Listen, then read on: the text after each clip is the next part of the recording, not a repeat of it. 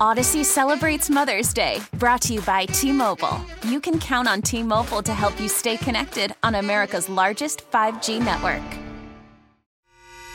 The North Texas stories you need to know. This is the All Local from News Radio 1080 KRLD. The Federal Reserve Bank of Dallas says Texas has made progress improving the electric grid over the past two years, but a report says they still have questions about whether the grid can withstand extreme weather. The Federal Reserve Bank of Dallas detailed problems in February of 2021, saying gas and coal power plants had equipment failures while wind speeds dropped and turbines froze.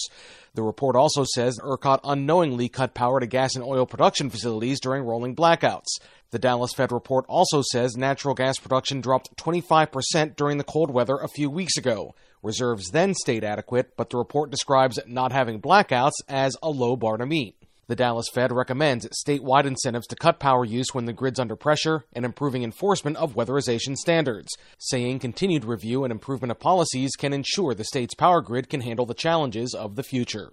From the 24 Hour News Center, Alan Skaya, News Radio 1080, KRLD. Despite the fact CPS is launching an investigation into a high school workout that landed several North Texas football players in the hospital, members of the team turned out to a meeting last night in Rockwall defending their coach. Head coach John Harrell is on paid administrative leave after several Rockwall Heath students had to be hospitalized after this brutal workout. At least two suffered from rhabdomyolysis, a serious condition caused by overexertion that can lead to kidney damage or failure. The district is conducting a third party investigation. CPS is conducting its own investigation. Meanwhile, dozens of students and parents are asking the district to give Harrell a second chance.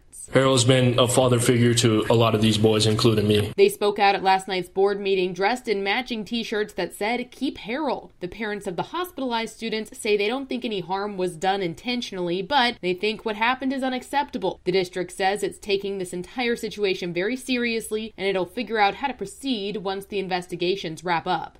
Bailey Friday News Radio 1080 KRLD. The Dallas City Council recently approved spending more than $2 million to test nearly 1,900 rape kits.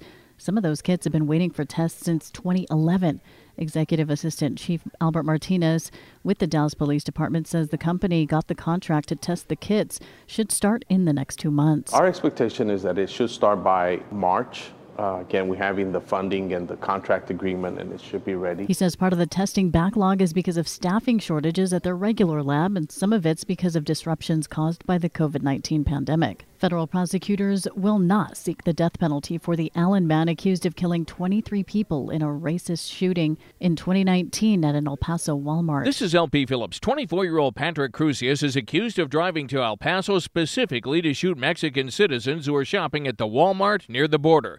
23 were killed, dozens of others were injured. In a sparsely worded filing, the feds did not give a reason for their decision. Former Dallas U.S. Attorney Richard Roper was surprised. I would think in this case that it would weigh in favor of the death penalty, but we don't know all the factors.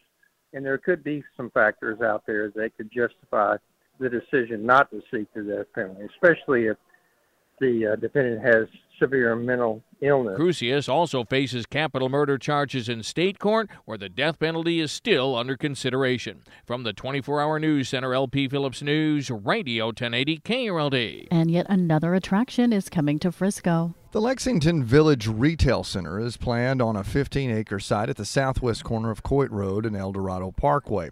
It's going to include 90,000 square feet of construction with the main attraction a Tom Thumb supermarket. The retail center is being built on land that was once part of Frisco's Brinkman Ranch. Now, 637 acres of the ranch was purchased by the group. Located east of Preston Road for a construction of a billion dollars with a residential and commercial community. The Lexington community is planned to include 2,500 single family homes, 2,000 multifamily units, schools, and parks. From the 24 Hour News Center, Austin York News Radio 1080, KRLD. The All Local is updated three times a day. For the latest news, traffic, and weather, listen to News Radio 1080 KRLD. Visit KRLD.com, download the Audacy app, or ask your smart speaker to play 1080 KRLD.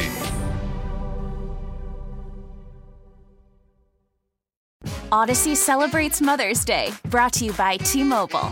You can count on T Mobile to help you stay connected on America's largest 5G network. Hey, Rob Bradford here. I have set out on a mission with my good friends at FanDuel to prove what I have known for some time baseball isn't boring. Now I have a daily podcast to prove it with some of the most notable people in the baseball world, screaming baseball isn't boring from the mountaintops or at least agreeing to come on our show. Players, managers, GMs, and yes, even the commissioner of baseball, Rob Manfred. It has been a constant wave of baseball's most powerful voices. So join the revolution, subscribe, and soak in Baseball Isn't Boring. Listen on your Audacy app or wherever you get your podcast. You'll be glad you did.